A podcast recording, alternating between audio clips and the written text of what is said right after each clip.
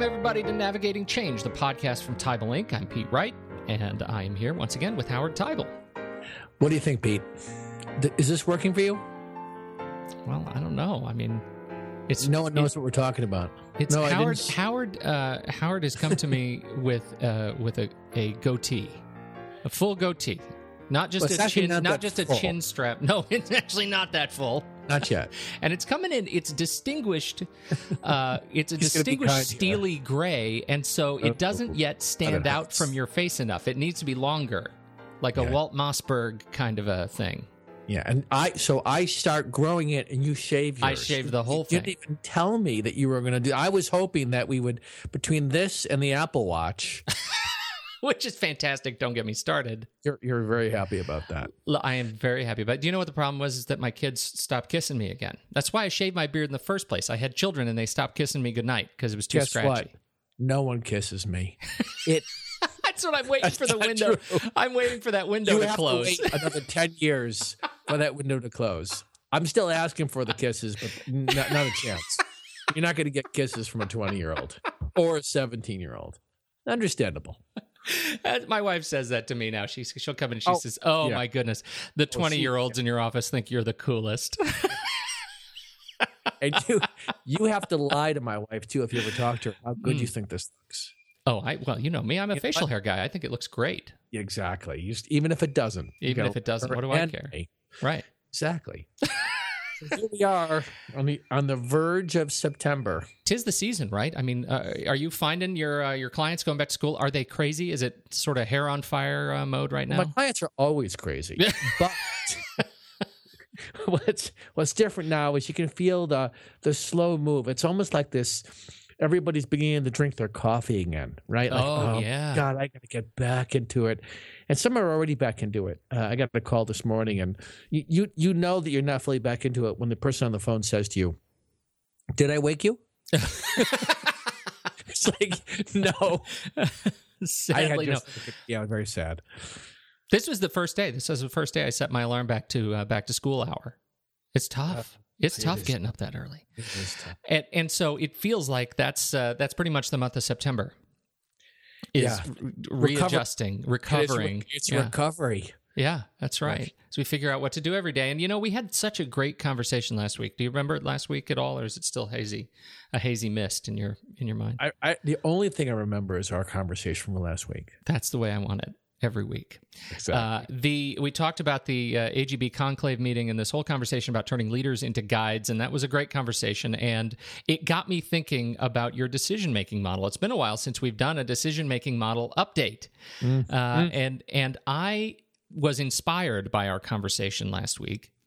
Uh, and looking at your decision making model because I have it, you know, framed above my bed, and I uh, and, and I, I don't want to hear what kind of decisions you have to be thinking about above your bed. It, it's that, and it's the uh, the the uh, ISO 9000 specification, and uh, it's very complex uh, ceiling Yeah. ceiling work. That was a good Dip- segue, Pete. Da Vinci would be proud.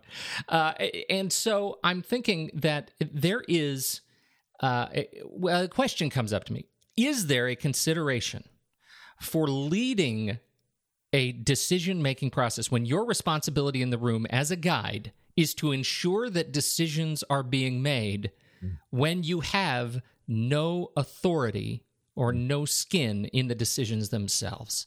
And that, I imagine, for the members of this conclave meeting uh, uh, was uh, probably uh, something lingering in the back of their minds. And then it got me thinking, hey, that's what you do every day. Do we need to talk about how that integrates into the decision making model? And then you said, you know what? I've got more to talk about than that. And that catches everybody up to where we are right now. I would have loved to have been around when Cohen and Bradford were sitting around over coffee and they said, somebody had this epiphany and said, How about a book title called Influence Without Authority?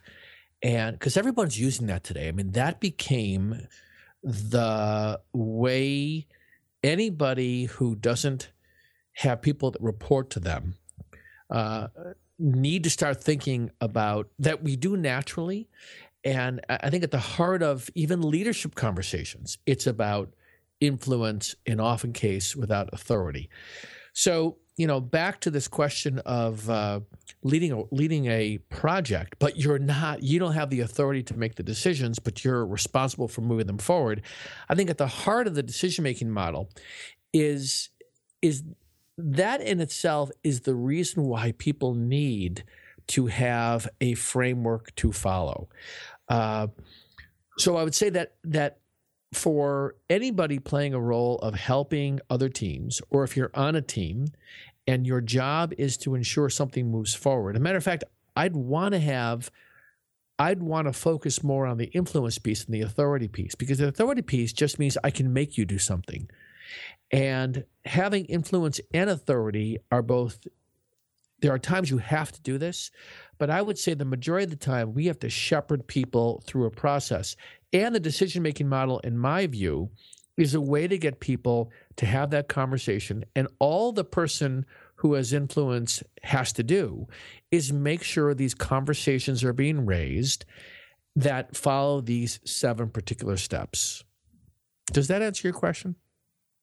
Well, I think so. I, but it, gets back to this, um, uh, you know, this issue of making sure that the conversations keep moving and that they are driven toward a result, right? Eventually, you want a decision to be made. Whether well, you know, it's fascinating about that about driven to a result. So I'm going to be leading a cabinet meeting, and I was having a conversation with the provost, and the provost and the chief business officer both have a similar commitment, but he was so clear with me. We got to have this guy on the show too at some time. He was so clear with me that his goal, and he knows it, is not to make decisions. As a matter of fact, of the people he has around him, he's much more interested in having the dialogue around principles than he is around decisions. And he's no, he knows that this the, the business officer, he is going to focus on decisions and not principles. So there's this, when it's done well, it's a healthy tension. When it's done poorly, there is the kind of frustration that shows up where one person keeps talking about let's let's make sure we understand the overarching principles about who we want to be and where we want to go to people who focus on getting things done uh, from the point of view of uh, sort of a business perspective it feels to them like it, this is a, a procrastination. Uh, and it's not. I think that there's value, so much value in both mindsets, but this is partly the, the problem we get into around making decisions. And, you know, as I, as I talk more and more to people outside of the administrative offices, the deans, the chairs, the provosts, they think this is useful, but I think they also find that it's too linear and and there needs to be more room for the for the robust dialogue that doesn't lead to an outcome which for me is tough because my job in a sense is often what are we trying to get to? And uh, and i have to slow down myself in this so let's eh, let's can you just walk through and we've done a detailed uh, review of the decision making model on this podcast. I'll put a link to that show in the show notes for this one. Uh, but can you walk through the decision making model uh, briefly and then talk about where that reflection happens. Where is the guide going to stop and ensure that the decisions are that we're working toward a decision, but we're making sure we're being in, as introspective as we need to be, yeah. and still leading through the process. So I think the big epiphany for people, and, and by the way, thank you for clarifying uh, briefly because you're because you know I can just go on right incessantly. Is Man. that your point?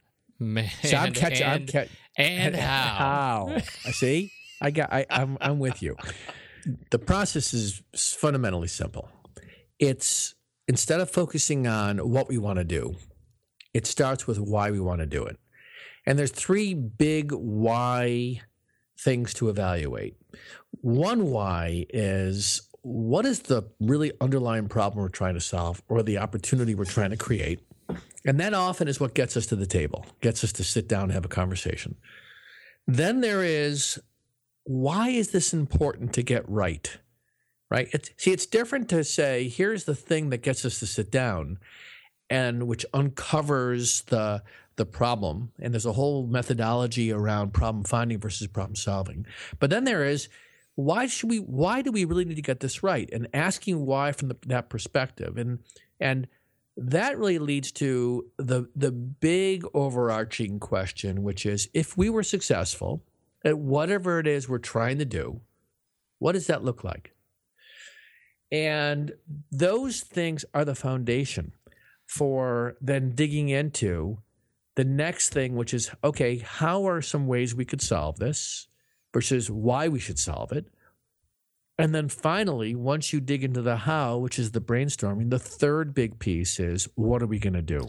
See, and Most that people, uh, go ahead. it's those first three, right, that seem to me like the first big challenge for somebody who's making a transition from leader to guide, where their instinct might be to step in and participate at a level that they they are not invited to participate. Yeah. So, so let so you're suggesting if if you're being brought in to help with something as a guide, right? Right.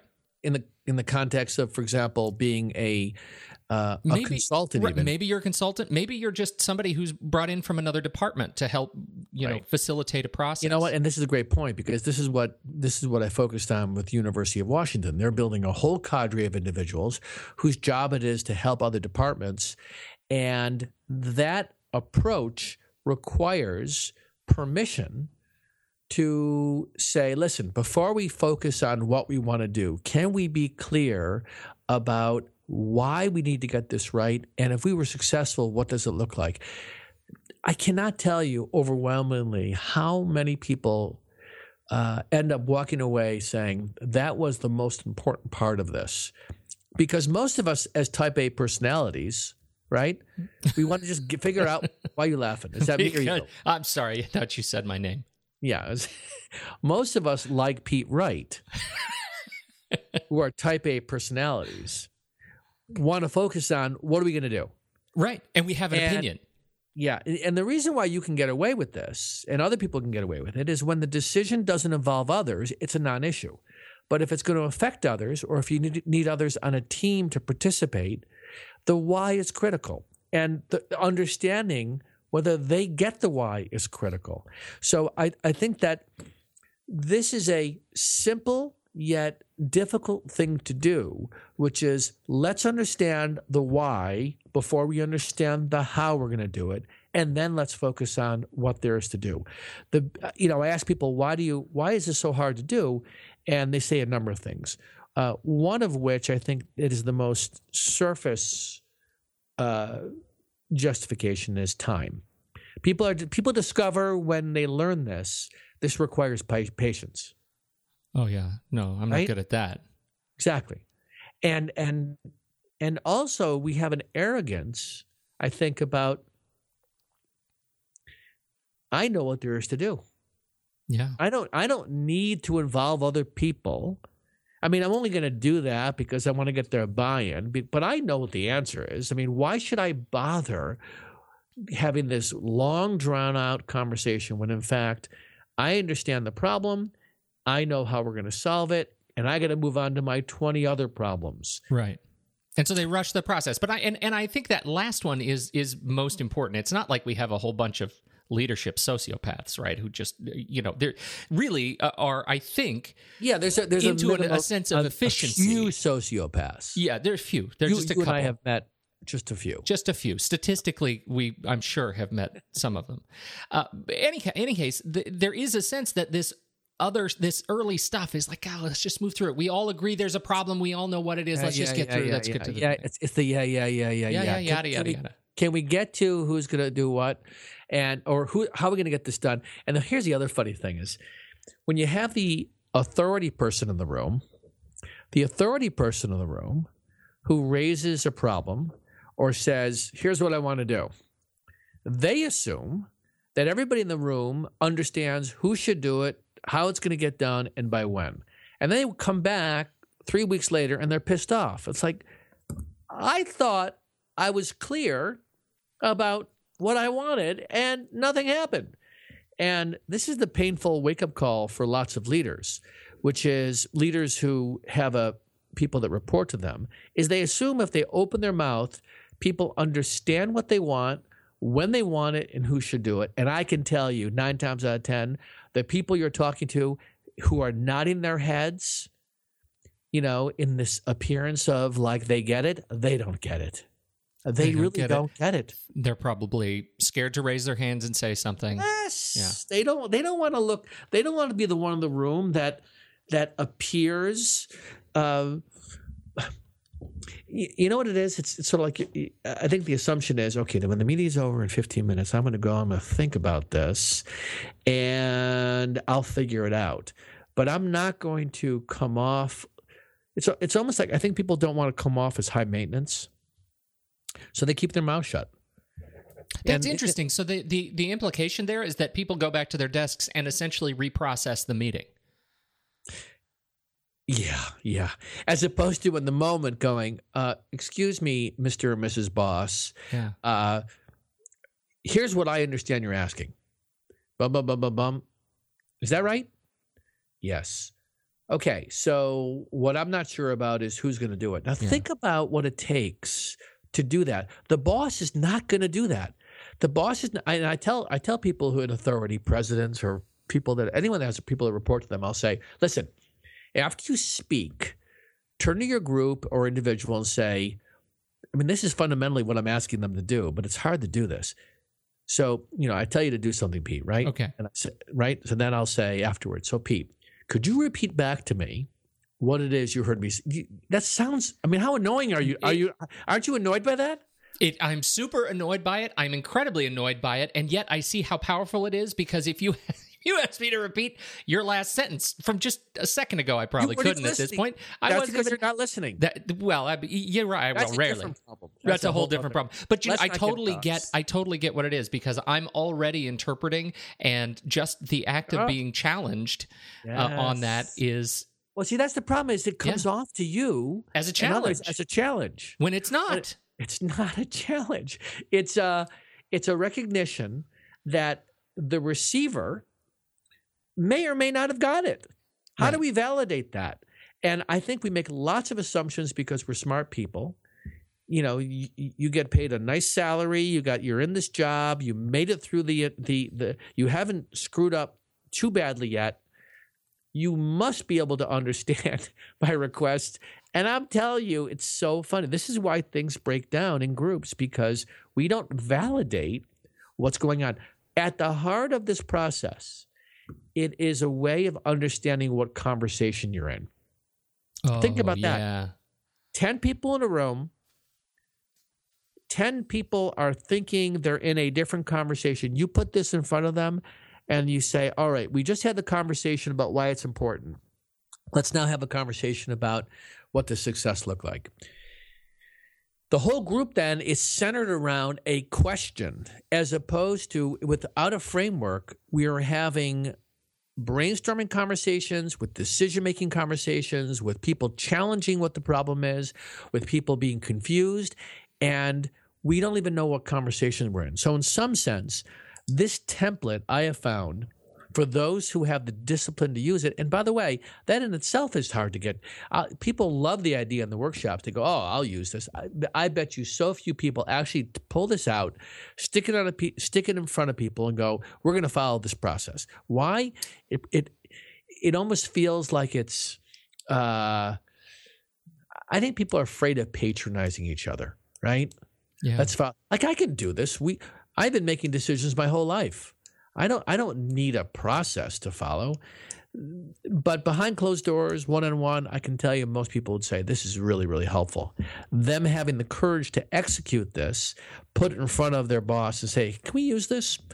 I think most people are shy to do that. And that that's that's where you can stand out as a uh, as an influencer in your in your work is that is to have in a sense more courage you know i have to push myself to have more courage in situations uh, whereas i would sit on my hands or maybe not say something be willing to speak up and that is the number one thing that can make such a difference in terms of having great impact is be willing to speak up and say something that you might be uncomfortable saying but i'm telling you other people are thinking it in the room What is it? What does a team meeting look like uh, for a team that has fully adopted the decision making model and is is practiced at it? Well, th- without question, they've got the ability to have robust conversations while being efficient.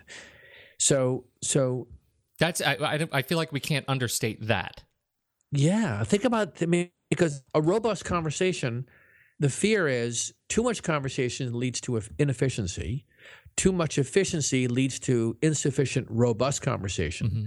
This allows you to have robust conversation, but then efficiently move through the conversations you need to have. So the groups I've seen use this have have have been have walked out of meetings. I mean, fundamentally saying that wasn't a waste of time, Ugh.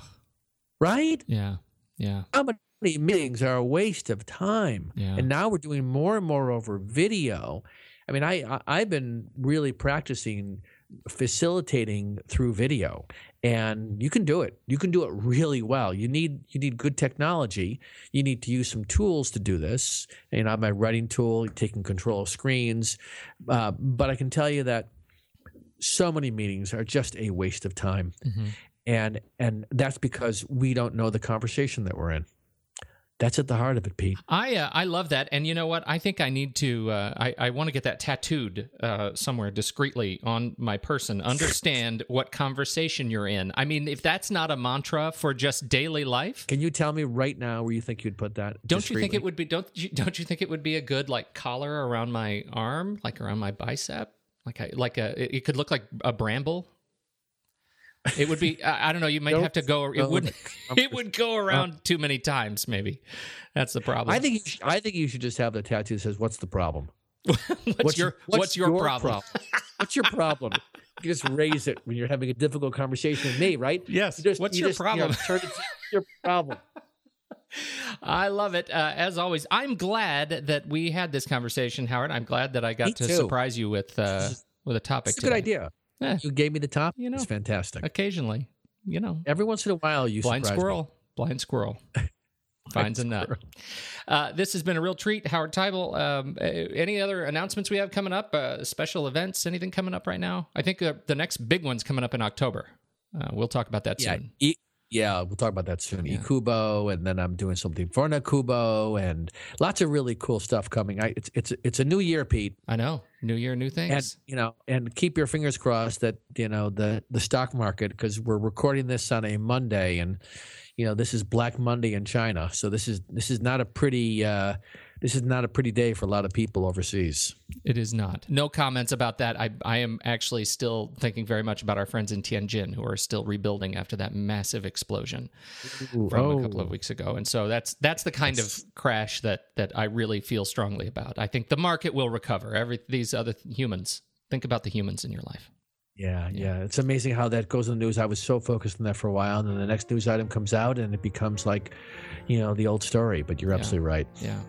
Well Uh, thanks for ending on a high note as, as you- Hey, and you, as you do. uh, thanks, everybody, for downloading and listening. Uh, you can find us at teibelinc.com, uh, and you can subscribe to the podcast for free there. You can find us on iTunes, and, um, and we would love to hear from you. Uh, find Howard Teibel at Howard Teibel on Twitter, uh, or just, you know, I'm at Pete Wright. I'd love to hear from you, too. yeah pete's Whatever feeling you'd like. lonely got- you need to reach people need to reach out to pete And on behalf of Howard Teibel, I'm Pete Wright. We'll catch you next week on Navigating Change, the podcast from Teibel Inc.